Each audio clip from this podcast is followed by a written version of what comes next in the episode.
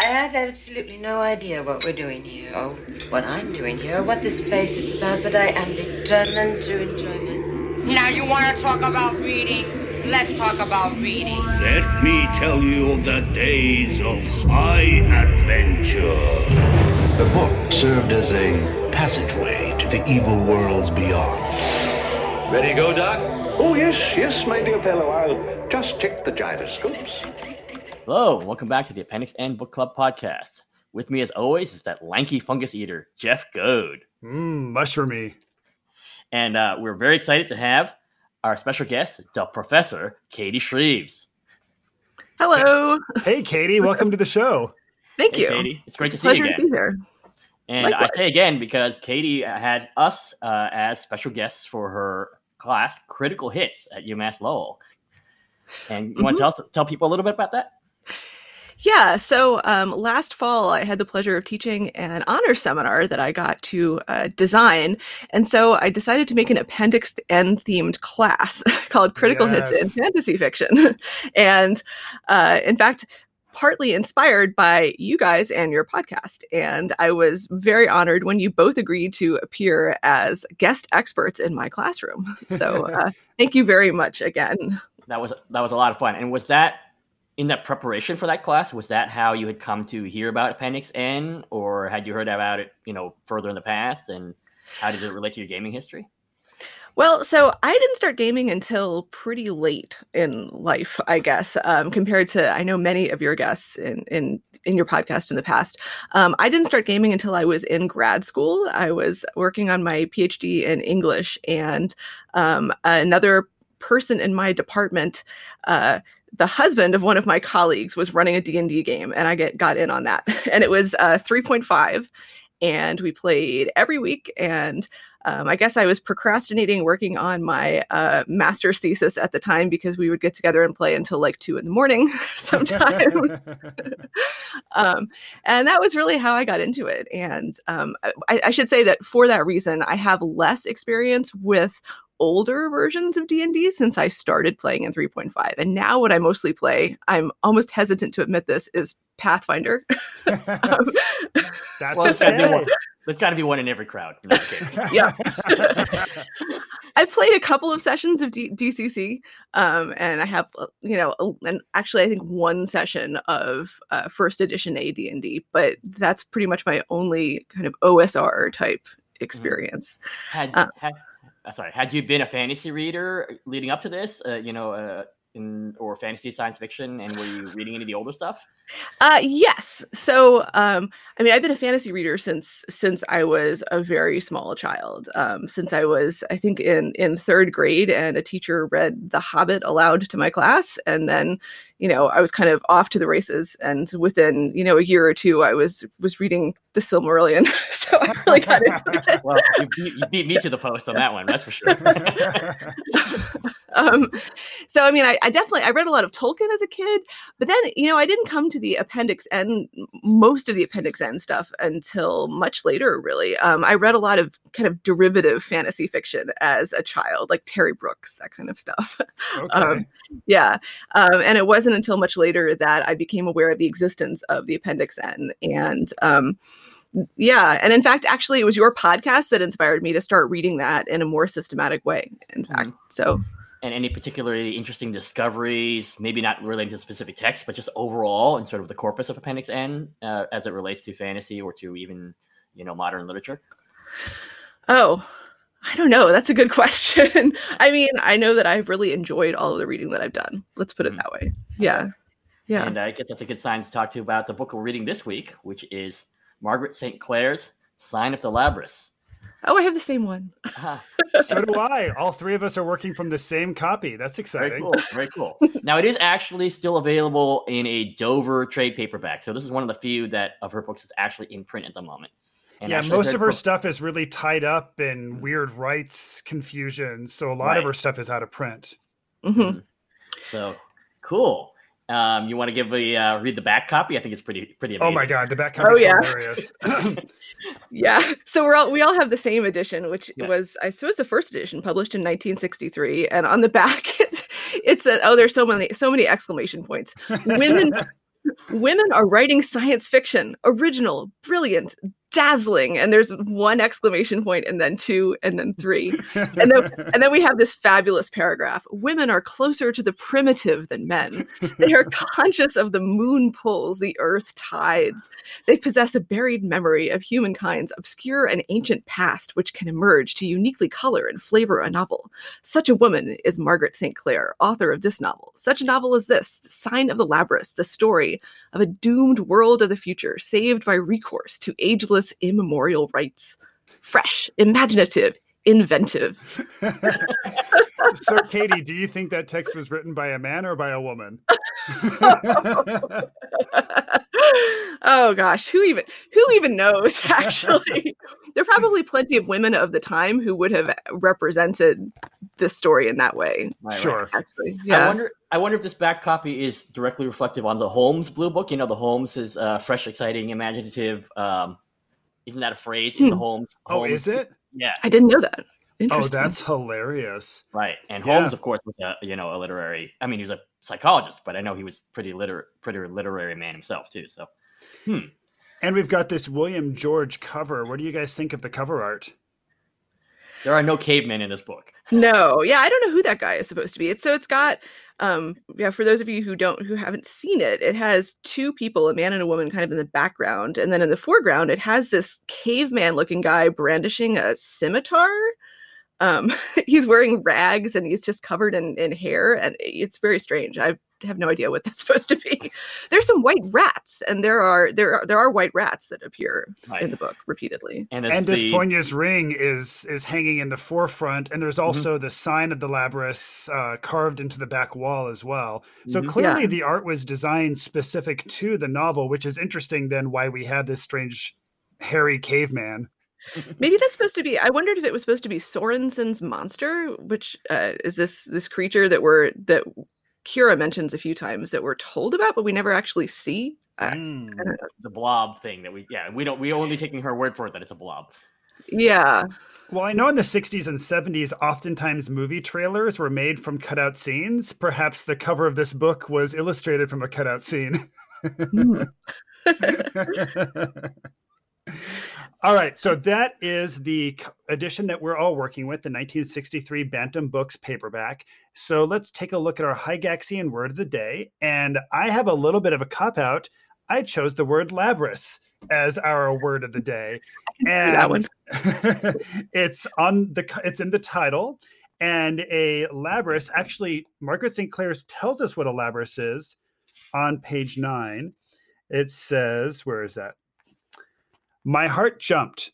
I took the flashlight from my belt and examined the sign carefully. No, it wasn't a seven, but a much older symbol. Somebody, it must have been quite difficult to do, had drawn on the grayish stone the old, old sign of the labrys, the double headed axe. So a labrys is a double headed axe. Now, Katie, as an English professor, did you have any words that popped out at you? Yeah. So my uh, word of the day was carnelian. Ooh. which I, I confess I thought of that because when I think of D and D, one of the things I think of is uh, lists of you know random tables of se- weird semi-precious stones that you could possibly get as treasure, and that seems perfect for that. And it's on page fifteen. It's the stone that is in um, Despina's ring. Um, it was set with a flat elliptical stone, carnelian, I thought, engraved in intaglio. Ooh. And Hmm. one of the books that we'll be discussing at some point is L. Sprague de Camp's The Carnelian Cube. Ooh, There you go. nice. I have a word. So we will return to Carnelian.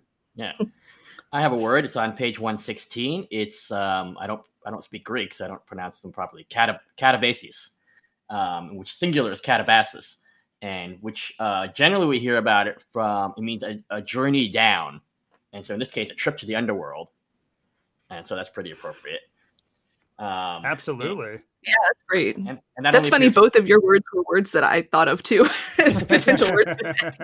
I mean, to be fair, she's not actually generally throwing in words just for the sake of throwing words in. She's like she's definitely picking the words very carefully for the all the implications I think that the word entails, rather than just say, "Oh, it's a journey to the underworld," right? So, um, because the rest of her language is um, the book is very weird and elusive, and we'll get into that. But the rest of her language is pretty plain, I would say. hmm So, Katie, one thing I would love to ask is, you know, we when we discussed having you on the show, you specifically wanted to do this book, and I'm curious, what was it about this book that w- that really kind of drew you in? It was part because I had um, heard your episode about the shadow people and read that, and I lo- I loved that one. I It's thought so it was fabulous. trippy. So I wanted an excuse to read something else by Margaret St. Clair. To be honest, Perfect. So, having read The Shadow People and now having read The Sign of the Labyrinth, what do you think of this book? Oh, I loved this one too. This one was also extremely weird. it's a very strange book, much like the Shadow People. Um, I can actually see a lot of similarities between this and the Shadow People. Absolutely. Yeah. Yeah, I mean this one it, it also like the shadow people it is about in, in large part this kind of descent to this hidden underworld. There's a lot and there's a lot of similarity in um kind of an attitude about the government and authority in both Mhm. books, I think.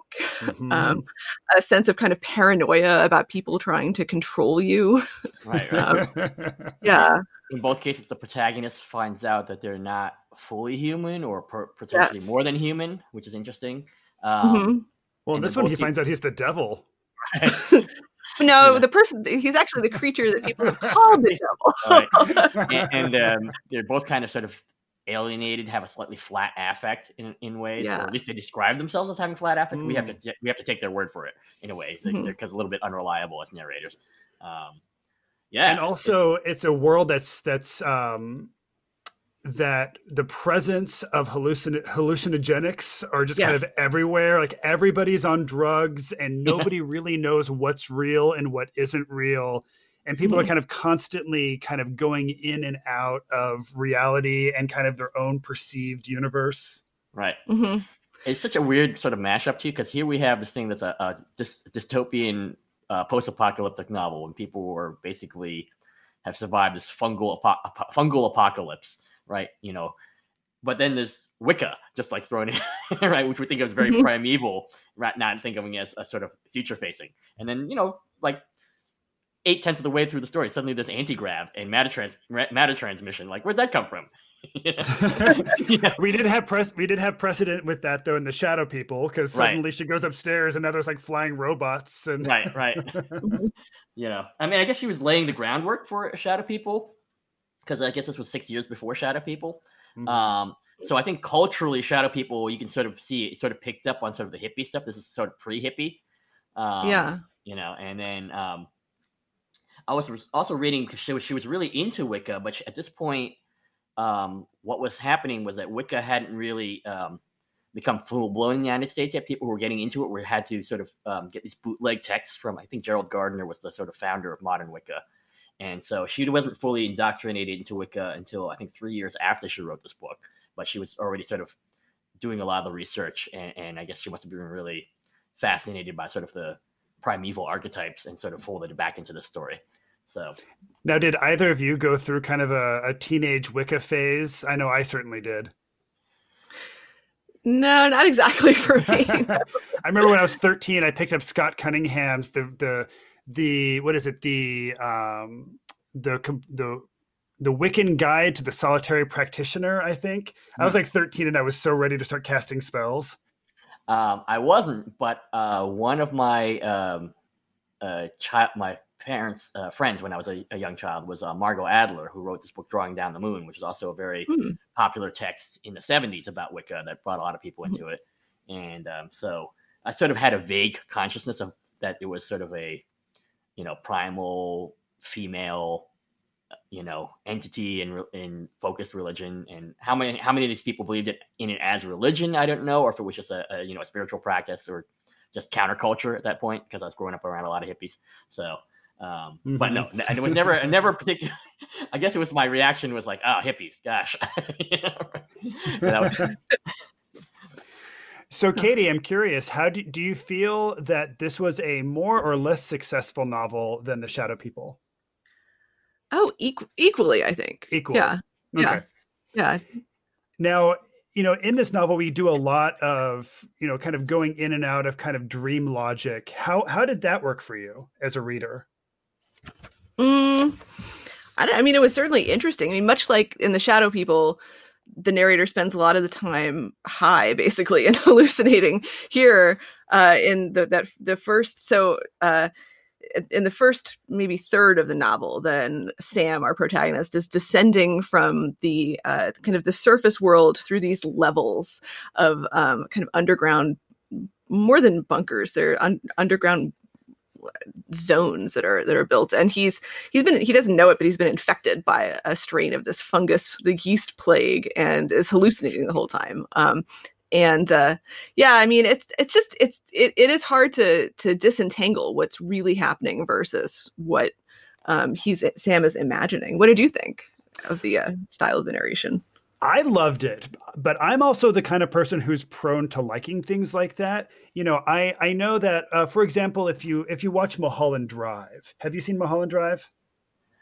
Uh, no. I have not, but I've seen a lot of Lynch, but not okay. Mulholland Drive. So it's a it's a David Lynch movie that I absolutely adore, and it's the kind of movie that if you are the kind of reader or the kind of viewer who desperately wants to understand why this is happening, what's real and what's not real, and you want it all to kind of tie up neatly and make sense to you, it's going to be a very frustrating experience. So I can imagine this uh, Sign of the Labrys being a very frustrating experience for a lot of readers.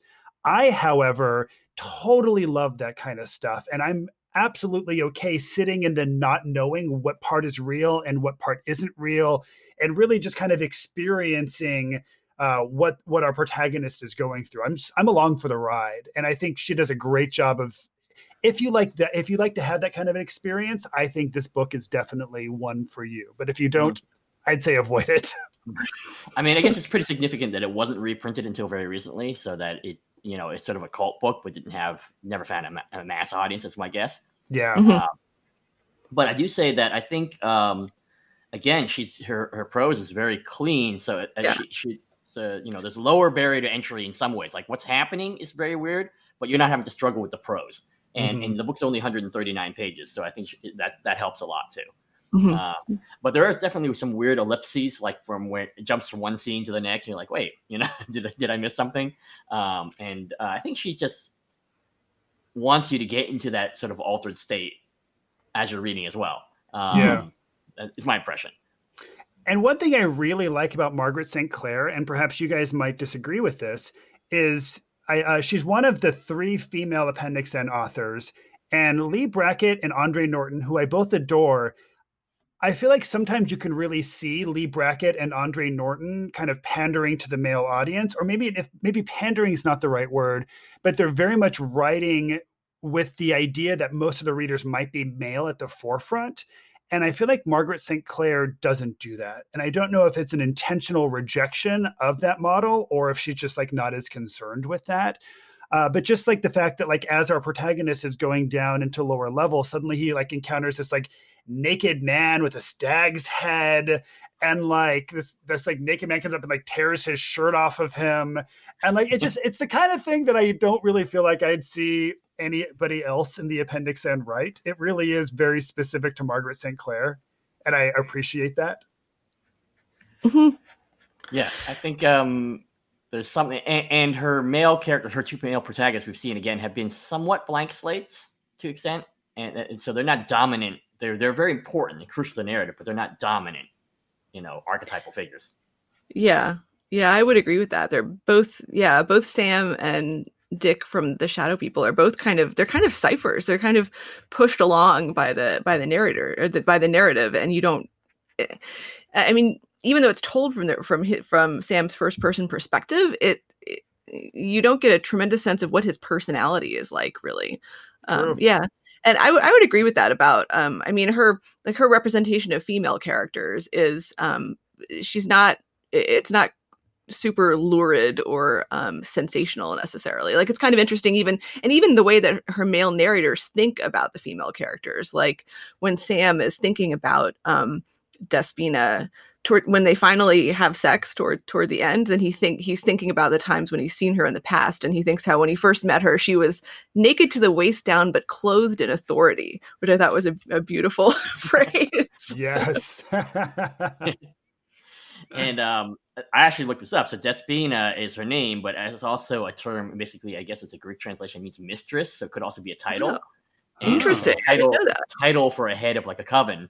Um, and so it's is um, yeah, that's that's uh, a little little Wikipedia entry. I didn't get too too deep into it, but that's what it means. So, Cool. uh, you know, and then I guess the, the yeah the, the women characters are all very interesting, right? So there's there's her, there's he's what uh, the woman who turns out to be his half sister, who is also in the the the both the person who destroys the world and the person who saves the world, right? Uh, and then there's the the sort of the sort of um, uh, hedonists on is it level G? Mhm. yeah. Cindy Ann. Cindy Ann. Oh yes, Cindy Ann. And that felt incredibly sort of like Instagram generation, even though it was you know 1963. there was Uh-huh. that, there was that vibe of that a little bit. Um, it seemed almost Kardashian like or something. The important people. right so um so this this sort of journey through a mythic underworld right with these layers that become sort of at, at first kind of mundane and drab and then they become increasingly weird and strange as they go through there and then all of a sudden there's this you know again this level g which is the one from above the sort of the final destination is this where all the vips are and they're they're all also tripping in on you know the equivalent of um ecstasy and you know just being hedonistic and um and I guess one of the other things that's interesting is that the side effect of this uh, fungus plague is that it makes people antisocial. They can't stand each other's company except for when they briefly want to have sex or you know very tra- their relationships are very transactional, right? Mhm. And so that's kind of interesting. And then we have these villains who are seemingly very affable, which is the FBI.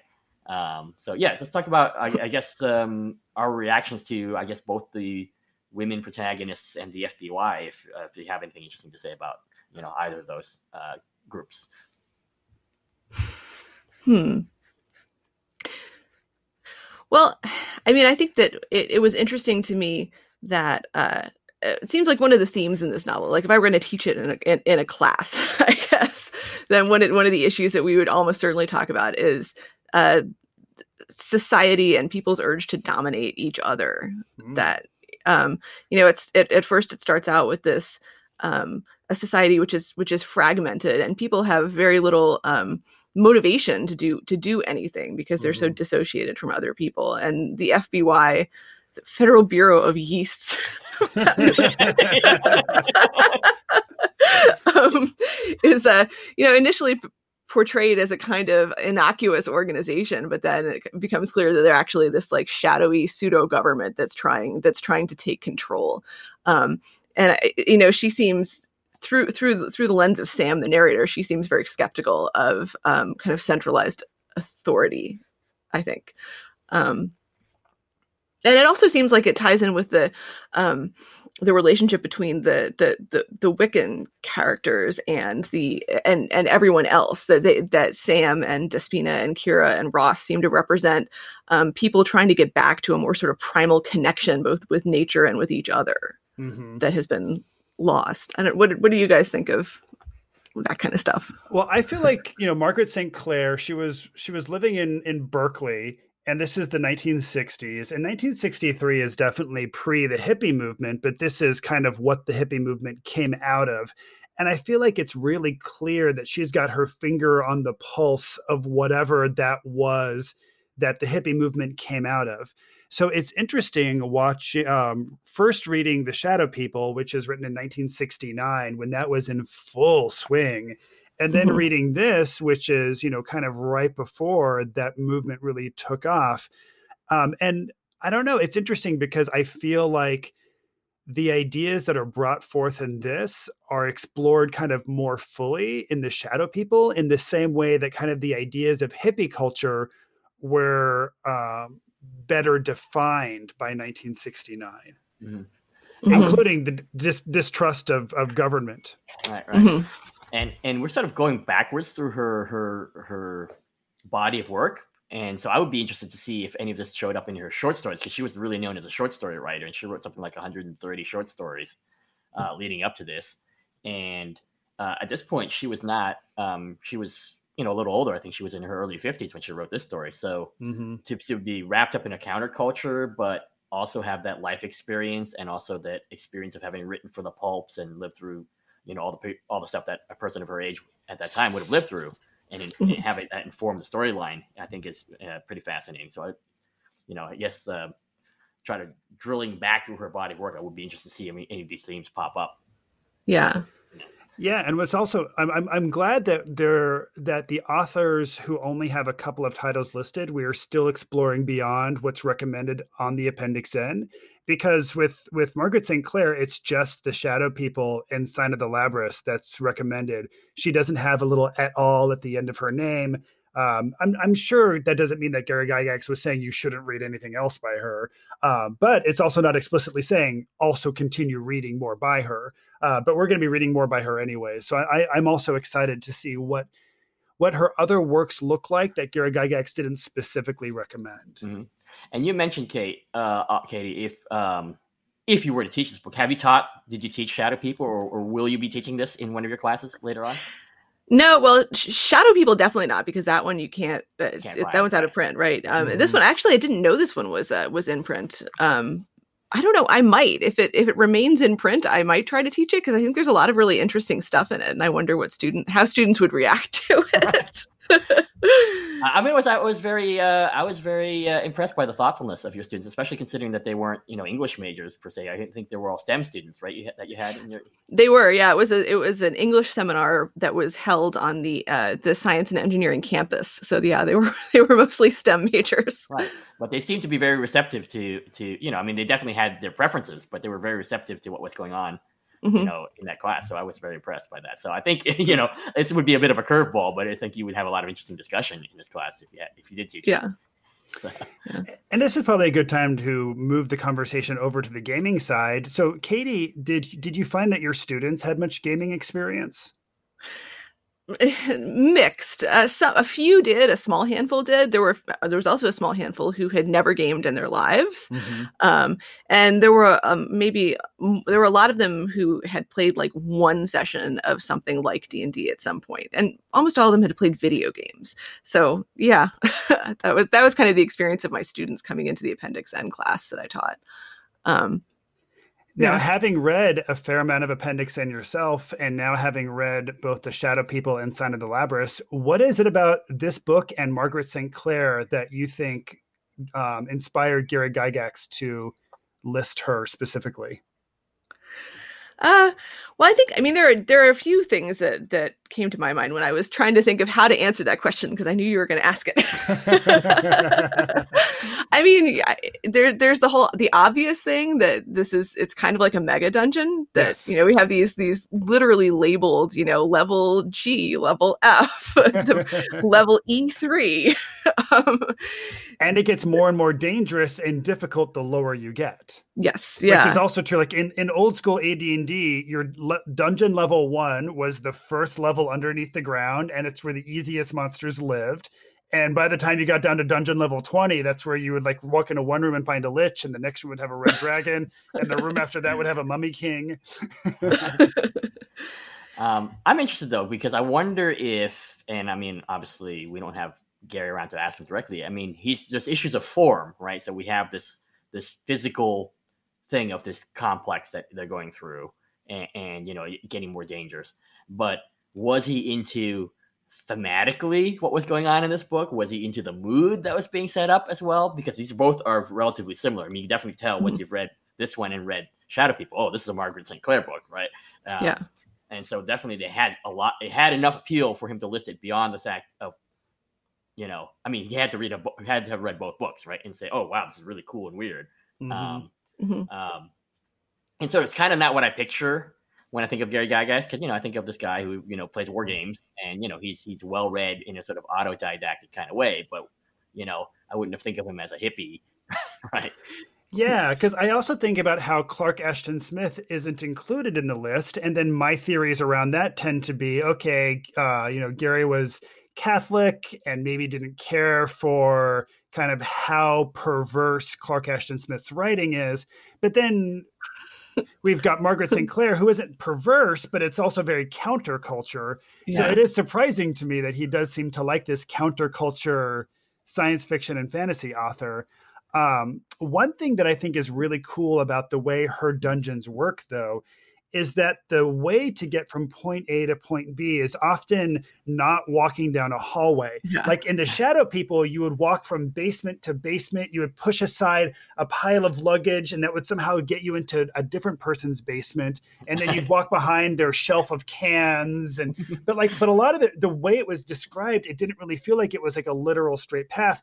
And here, it's even weirder. Like Right. she, at one point, Kira gives him like basically poppers to sniff or something and then he climbs into an autoclave and Right. somehow that's what takes him from Right. levels f to level g but then when right. he's on level g he just like wakes up and he's like in the grass or something surrounded by trees and daylight even though he's even deeper and deeper into the underworld like Right. it, it makes no literal sense but that's the beauty of both the novel and of role playing is it doesn't need to make perfect sense like we can we can we can with our imaginations create these worlds that don't necessarily add up Mhm. Mhm. And, and Katie, in any of your gaming, have you sort of embraced dream logic or or sort of pushed for that to sort of come to the forefront, um, either as a player or as a game master? Um, well, I don't. I I'm not a game master myself. I prefer to play. um, but yeah, actually, the very first game that I played in, we we did we we traveled to like the plane of shadow and things were very Mhm. weird there. So yeah, maybe so. Actually, now that I think about it, maybe more of my gaming experience has been inspired by that kind of dreamlike aesthetic than I might even even think.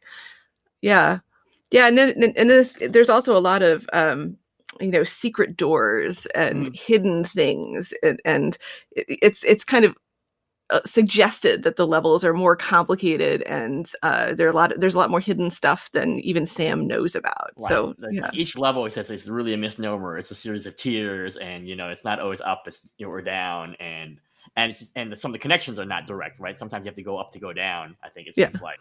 Um, yeah, yeah And- and there's no one way to get from levels f to level g but he just happens to f- try to find the best way to do it and sometimes it's it's a very roundabout way like he becomes friends with the dog and he's Right. able to see that it has two brains right. and then the dog wants him to throw a stick in the water and then he realizes that if he follows the stick into the water that'll somehow pull him into some kind of a current that will whisk him down to the next level right, right. and then when they're back on the surface and they need to get back down to level uh, level H, like oh, it's been blown up. You know, the FBI has blown up all the and, and literally killed all the sort of the hedonists on level G, completely collapsed that level so that they can't get back to level H to find uh, what they need to find, which is actually the, the bunker of the president of the United States of America is down there. Right? but he, he died a long time ago too Right.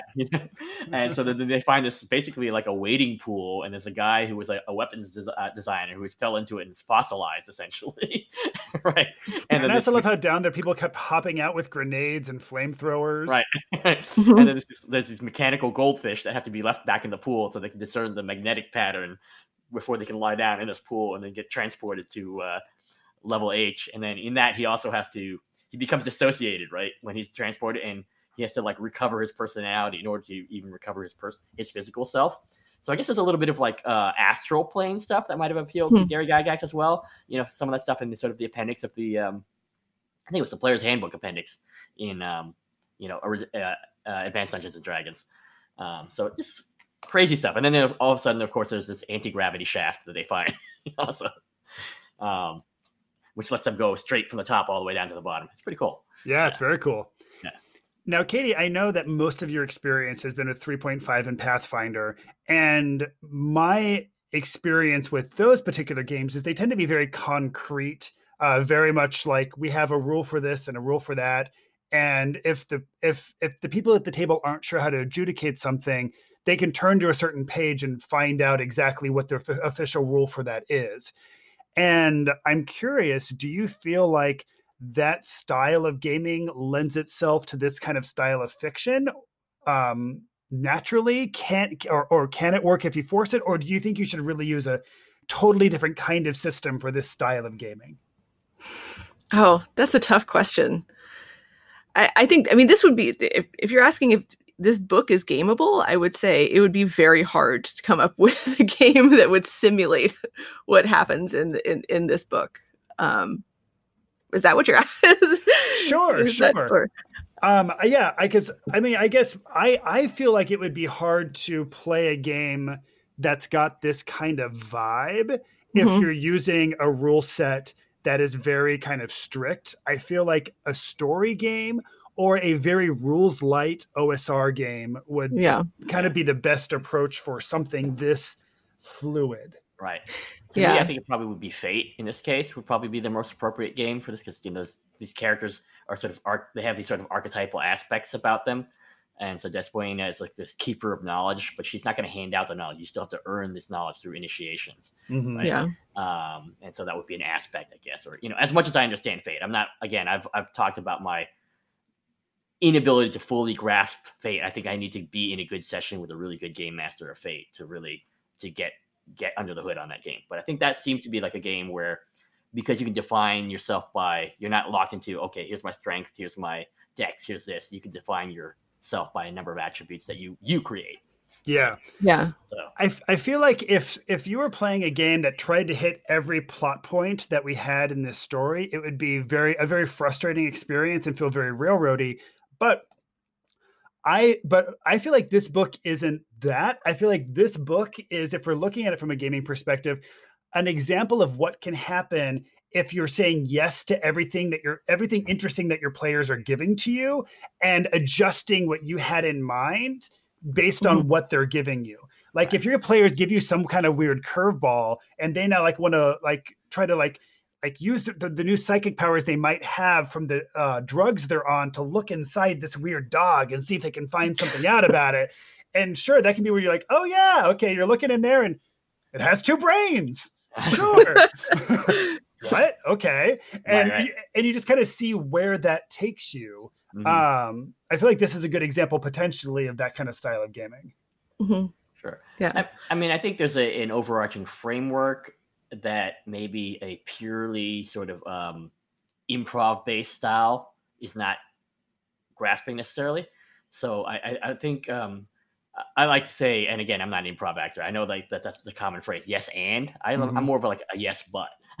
Yeah, Sure. sure, you can have that, but right. But I don't know. That's just my thought on it. Well, And what about you, uh, Katie? If you were uh, thinking about this, both from a player's point of view, and again, if you were again, you're not. I know you're not game master, but you're saying if you were going to create a world for people Yeah. to deal with, you know, Well, I do think, I mean, Sam strikes me as being l- like an extremely creative person's PC. um, I mean, he's he, he's uh, first of all he he levels up through the course of the novel, which is is kind of interesting. Um, I mean, there's this kind of training montage that he he goes through.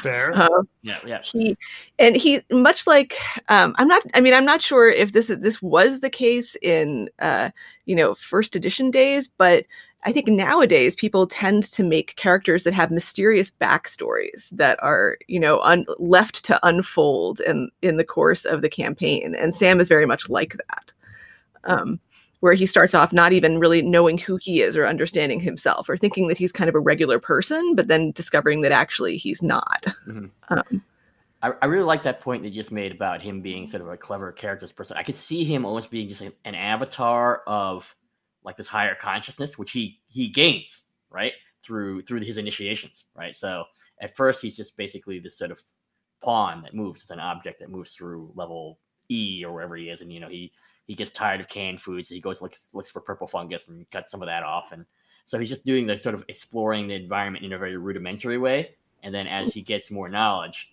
and he gets deeper and deeper into the labyrinth and his as you say his powers expand his, his consciousness his ability to do the very things um, yeah i think that's a really really good point yeah Now, how does the magic system in Sign of the Labyrinth compare to Dungeons and Dragons magic system? I think in, in 3.5 or Pathfinder, these these characters and their magic could be pretty well simulated by making them all sorcerers. I will say that. um, yeah. What do you what do you guys think? I think it's closer in old school gaming to that sort of mess that is psionics in first edition and sort of the end of od&d you know because there's like you know possession and Mhm. um, mental defenses because he's getting mental mental pressures being put on him and he's losing his personality at certain points and he has to regain it so i think in earlier editions of d&d i think it would be most like psionics but i think um, not having played 3.5 i think uh, but i mean knowing that the sorcerers get sort of less defined but imbued powers rather than like magic users where they just know specific spells. I think that would be probably a good model for Mhm. current. Yeah. current and they're also associated with with sorcerers or associated with bloodlines so it's like this kind of um it, it's like in terms of flavor imagined as this kind of inherited capacity that Mm. um Right. you know that sam and his half sister and despina all seem to have right, Yeah. right. And there is that sort of past life regression, right? He has those moments of remembering the sort of the Greek rites, but also remembering when I guess when his one of his ancestors is being executed by the Spanish Inquisition. There's that scene where he has the noose, and the person's like, you know, listen, it'll really be better if you let me strangle you, 'Cause- right? Because the implication is that if he doesn't, then he'll be burned alive at the stake, which is much worse, right? And so, yeah uh, and it's Those really are- weird how. So go ahead. Those those are all really great points, and in a lot of ways, I feel like that's uh, those are all really great ways of modeling the magic system in here. Also, I feel like though that the magic system in here is also quite different from D and D in a lot of ways too. Uh, like one one sentence I really liked is it says magic indubitably works, but its processes, generally speaking, have an organic slowness, like the growth of a flower. It is difficult to hurry them. So inside of the labyrinth, magic is something that you really have to spend time with to kind of let it grow and let it kind of come to its fruition. And also, there's that moment where Kira shapeshifts, quote unquote, but what she really does is she becomes invisible. But what she but she mentions that like it's exhausting. Mhm. So magic is slow, and magic also really drains your vital resources, which is something that neither of those two things tend to be very true in D and D, but do kind of come up in the Appendix N a lot. So I Mhm. feel like that's a, a style of magic that's very, um, very much rooted in kind of pulp fantasy, but not really emulated much in the gaming that came out of it. Yeah. Mhm. Yeah, there's a one quote that I thought was was interesting. It was um, towards the very end when they encounter the the leader of the FBI, and the narrator thinks that the FBI guy thought that the craft was a bag of valuable tricks, whereas it was a glowing faith. Um, Ooh. Yeah, which was kind of and and I mean some things that are that occur in here, like there's that the ritual where um, uh, Sam and Despina and Ross are are scrying that that it takes a really long time and requires them to do all this really um, specific and weird stuff, Mhm. um, and that just doesn't happen in D and D games where you know you want your spells to take place in a six second time period. Right, right. Sure. but then on the flip side of that too, in a very early scene, we've got the FBI agent who like has just like um like a piece of rope that it seems like he kind of throws up into the air and it turns into a ladder. And then he just kind of climbs up the ladder and seems to almost put like a portable hole on the ceiling and climb through. but also maybe Sam's just on drugs. Right. I don't know what's going on with that. Well, Yeah, like we FBI don't know if that really happened or not. Right. I just like I love how the FBI like has all these secret doors, like all these passages. Like, just just pop into your apartment. It's like, oh yeah, you know, and then just like climb around. and they're very affable, even though they're the villains. They're like, hey, how's it going? You know, hey, hey, are you Sam? You know, right? Um, sure. I actually re- uh, think that the magic system, just going back to that for a second, might be the closest resemblance in early gaming would be to uh, RuneQuest, original Okay. RuneQuest, because it's treated as a knowledge, a skill, and so you you have these um, runes that which cover areas of sort of expertise or, or ways to affect the world around you. So one of them could conceivably be like mind, or you know, one could, uh, and you have skill ratings in them. So you know, have percentage skill rate, and you also have these magic points, which are tied to your uh, willpower attribute. Um, so as you deplete those, you become more tired, which is what's happening when he does that, or when he does the the final bull jump, which is his greatest sort of feat of magic. In, he sort of possesses the head of the FBI temporarily. Um, so I think again, I would have to look at RuneQuest because I haven't really played it in a long time, but I think that was uh, closer, and I think also kind of might be kind of significant because um, the guy who created RuneQuest, um, uh, Greg Stafford, was also in Oakland in sort of that northeastern, uh, northern California uh, Hmm. scene. He he was definitely a spiritual seeker. I think he actually had underpinnings of understood sort of um, what magic, how it's expressed in our real world, as opposed to sort of a mechanical thing that um, as as is expressed in D and D. So Interesting. yeah, Hmm. yeah. I mean, I could be wrong, but I, I think there's some a, a, a strain that goes through to that. So Yeah. I think an, uh, that's a really great point. Yeah. Um, I also think another thing that uh, is worth mentioning is, you know, in the original monster manual, we have a whole section on different funguses Mhm. and a whole section on different molds. Yeah. And in some ways, they're very much taken directly from here, and in some ways, they're definitely not. But for example, one of the monsters in the monster manual is the violet fungus. And we on our first page here we have violet fungus. They talk about Yeah. violet fungus throughout. It's not a monster, it's just like a delicious purple fungus that grows on the hmm. walls that you want to cut in a certain way so it hmm. grows back because you want to keep eating it. Right. But the phrase violet fungus comes from this, but Yeah. also yellow mold in the original monster manual is this thing where if you if you disturb the corpse that's covered in yellow mold, the spores explode everywhere and you end up dying as a result of it. And that was very much like what happens with the yeast plague. You know, I, I'm, there's that scene where Sam um, is hesitant to leave the body of the FBI agent there who just died of the plague because he's essentially left like a like a fungal trap for the next person who walks in the room. So Mm. he's kind of like having this moral dilemma of do I report the body so that people can come and remove it or do I just like walk away from it and leave it alone? hmm And there is a typology of funguses because there's the one that just caught is the one that's neural, so you don't blow up like a giant yeast bomb. Yeah. um, which There's the neurolytic and the pulmonary. right, which may be what killed Cindy Ann. Although Kira's like, oh no, she probably just had a weak heart because they just you know do too much drugs and don't do you know do, just chill out there on level G.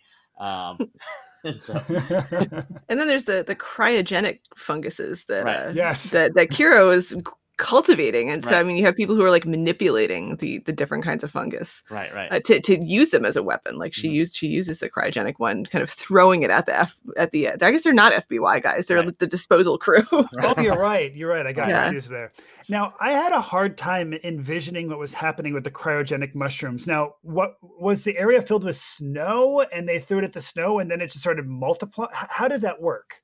I, my my take on it was that their guns were just uh, I mean there was shooting out uh, carbon dioxide, but it was so cold it was basically freezing the air.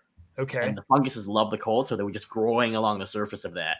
When they were Yeah. Oh, okay. That's what I Right. imagine too. Yeah. And also coming back to Kira for a minute, maybe this is the literary side. It was a little. What do you think was the significance of having her be his half sister, Sam's half sister? Um, you know, he's sort of attracted to her, and then not, and then like about four fifths of the way through the you know Despoina, he goes, "Oh, you know, she's your," or Kira says, "Oh, I'm your half sister," you know. Um, is there a, a literary trope in there? I mean, maybe it's like uh, Oedipus or something. I don't know. Um, I feel like it was foreshadowing of, you know, there's something clearly different going on with Kira. Kira's tapped into something, like she knows who Despoina is. Uh, she kind of understands this underworld. Um, she's kind of privy to a lot of secrets that normal people aren't privy to. And everybody keeps recognizing that, not everybody, but some people keep recognizing that there's something wrong slash special about Sam, that maybe he's a witch or something. And then I think by having Margaret St. Clair tell us that the two of them are siblings, it's a way of kind of further cementing this idea of like, yes, actually, Sam is not part of the regular world. Sam is part of this other world that Kira, on some level, belongs to. mhm. Okay. Mhm. Yeah. Is- Um, I mean, oh, sorry. Go ahead. go ahead. No, that, I didn't have anything deep.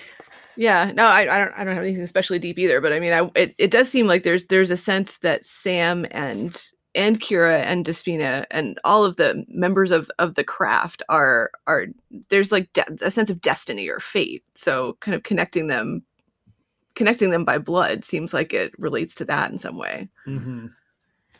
And Which, um, which oh, sorry. Go ahead. No, no, no. I- And I think I, I like I love how the FBI, as you said, thinks it's just a bag of tricks. So they're like, you know, just uh, self mutating, uh, mutating themselves. They're just like, oh, if I just grow an extra lobe on my brain, I'll have all the powers of the craft. It's you know, it's like just as simple as ABC, right? And there's no spiritual initiation or anything like that that they have to go through, um, which is their failure, of course.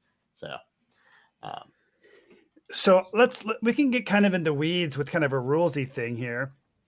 So inside of the labyrinth, oftentimes there's this kind of phosphorescent covering of the walls that allow for kind of basic dim lighting, kind of anywhere you go for the most part. Not always, but th- it was there a lot. And in Dungeons and Dragons and similar games, oftentimes characters are holding a torch which like I've seen YouTube videos and torches don't actually help you. Like if you're walking through a cave, it just it blinds you more than anything. and they're hot and they burn out and they're dangerous. Uh, so torches aren't very realistic, but neither is phosphorescent cave uh, cave wall coverings. So, just in general, what are your guys' thoughts on the ability for player characters to navigate under terrain and uh, to see or not to see? Hmm. I, I mean, one thing I thought was really interesting. I don't know if this answered your question. Is that in the upper levels, Sam has to bring a flashlight, and he's always worried about having enough batteries for his flashlight. Oh. But then, uh, or at least that's kind of you know when he's in his initial yep. place where he lives on level E or whatever it is.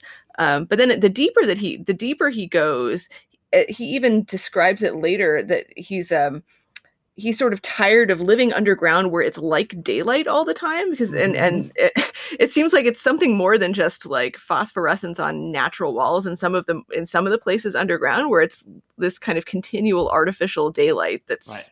Te- technologically based or something i don't know but from a gaming perspective that struck me as as, as interesting because you know as the, the GM could kind of construct an environment in which the players don't need to figure out whether they're they have you know continual light on their torch all the time or whatever. right, and I think conversely, I think it's uh, in Veins of the Earth uh, by Patrick Stuart that they make life uh, light literally like light equals life. If you don't have light, you're going to go insane within you know mm. 30 minutes and and uh, you know whatever. And I, I could say that I've never gone caving, but I did go when I was um, in Vietnam, I did go to the tunnels that were where the tunnel rats went in in the, the war, and these had been enlarged for tourists already, and that was like like ten feet in. I was you know you know sort of not crawling, but I was squatting and I started sweating like crazy. I don't think of hmm. myself as a claustrophobic person, but I was like sweating. My heart rate was elevated, and so um, I don't, you know, we don't, we generally kind of hand wave that in at least regular D and D games, but it might be interesting in a sort of more horror based game like Call of Cthulhu to sort of, like, hey, your light source is going out. What's going to do? You know, I know Torchbearer kind of does that. Um, it's not particularly heroic, I guess, but I think it would be an interesting thing to throw at uh, your characters if they're supposed to be emulating sort of more um, baseline humans or creatures of that environment. Sure. Yeah. Mm-hmm. So I guess Katie, as, as a as a matter of just personal gaming style preference. Do you prefer to just kind of hand wave light and don't worry about it too much? Or do you prefer kind of the careful inventory management of, oh no, I might be running out of torches? But I, but the flip side of that being, I also have to keep track of my torches. Probably more the former, more the hand wavy side of things, but it, it depends. I mean, it depends upon if it's more, you know, atmospheric or appropriate for there to be for, for you to have to worry about it, right? Mm-hmm. You know, um, yeah. But i'd prefer not to itemize every everything and you know make sure that i'm carrying like exactly you know like tally up to the to the pound exactly what i'm carrying. I'm like yeah that looks like an okay amount for him to carry. Right, sure. right. and keep track of how many 10 minute increments you've had right. your your your torch going right, until it burns out. Right right. I think the black hack as i recall has a pretty interesting which is a very stripped down osr rule set um, you have what's called a usage die. So it starts out like pretty high. You can say it's like a D12. And and at intervals, your, your game master can say, oh, roll that D12. Oh, it comes up a one. Okay, your usage die is down now to next time you have to roll, you roll a D10. So it slowly uh, decrements, but you don't, but it's not predictable. And it's like, okay, well, you've, you've rolled your D3 and it came up one. You now have no light, right? right. But you're not hmm. keeping track individually of each torch. That's a good idea. You know, but, but you're aware of when you're slowly running lower and lower and lower because that die is getting lower. So exactly. that's also kind of amping up the the tension. Uh, exactly. Exactly. Yeah, the tension. And, and, they use that same die for your rations, for your um, arrows. So it just it's just called the usage die. And so I think that's a that's an interesting hack for that. I've also seen it used for for tracking your your treasure as well. Mm-hmm. Yeah, I could definitely see that. And is is your in your gaming, uh, Katie? Is your group um, because again the system's Pathfinder 3.5 sort of privileged detail, but in your gate your group sort of more hand wavy in that regard and more focused on sort of the central narrative. More focused on the on the narrative, I guess, and less focused on keeping track of every arrow. Mm-hmm. yeah. and do you think there will be a time where I mean, where it would be fine and appropriate to to be more detail oriented in the you know whether it's your group or el- elsewhere?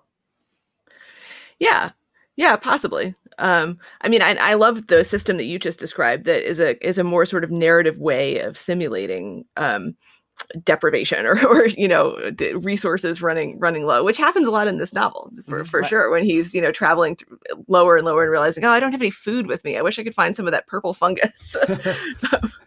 Yeah, absolutely. Running out of uh, out of equipment and out of gear and out of resources is a very common trope in the Appendix N. Mhm. So we are starting to run out of time here. Uh, Katie, is there any last thing that you really wanted to chat about that we didn't get a chance to cover yet? Yeah, actually, okay. There's one question I want to pose to, to you guys that we didn't have a chance to talk about in the the kind of more literary part. Um, one thing, the thing that I found the most weird about this novel is when he learns that Kira is the one who actually loosed the yeast plagues, Yes. and and he, you know, it takes it takes him all of half a page to completely come to terms with this, and and he even he even thinks you know uh, Despina kind of justifies it by saying nuclear war seemed absolutely inevitable. Uh, we lived in terror, terror which was sure to accomplish itself. No one even dared to hope for a quick death. Um, and Kira knew that the plagues are never universally fatal. She decided it was better that nine men out of ten should die than that all men should. And and it takes like half a page for Sam to come to terms with this and and he he thinks of his sister he says mrs prometheus i felt proud to be related to her like proud to be related to the person who you know is the the, the committer of the biggest act of genocide ever. Like what did you guys make of that? I felt like it worked within the content context of the story, uh, just in the sense that, like, you know, so our main character Sam, there's those great scenes where he's operating the bulldozers and helping Mhm. dispose of dead bodies, and there's that one moment where that one body's kind of twitching, and his buddy's like, "No, no, no, that's just gas re- move, uh, leaving the body." But then he meets somebody else later who actually was somebody who had been in one of those bags and was still alive and had managed to get out but i feel like you know he just kind of he experiences so much death and there's so much kind of confusion about what's real and what's not real and what's faded and what's not that i i feel like his experience of that is like okay well this world that we're in is the world that was meant to be Hmm. and this world that we're in is like deeply dysfunctional but it's better than the world we were headed towards Right, I, I do feel like sam does actually believe that on some level Right, right. Mhm. I mean, I guess it was 1963, right? This was within the year of the Cuban Missile Crisis, if I'm, if I'm recalling it correctly. So that's the context that, that she was writing this story in. So I could almost see that. Um, I guess the closest thing that we could think about now would be, you know, what are the effects of climate change on us, you know, within this century? Um, and then there's people who've been saying, yeah, you know, it's better that um, I'm not saying, but better that if you know a great majority of the human race, you know, was no longer here, and then things could sort of find an equilibrium. Um, but it's, it is pretty terrifying to think about. But I guess, you know, but Kira's Sure. very practical, and Yeah. she just made a choice, right? Kira's just like, okay, right, we have to do this, right? And then she gets her punishment which is three year three years of exile. Exile she level witch law? Witch Yeah. law, right, right, not, not human law, witch law.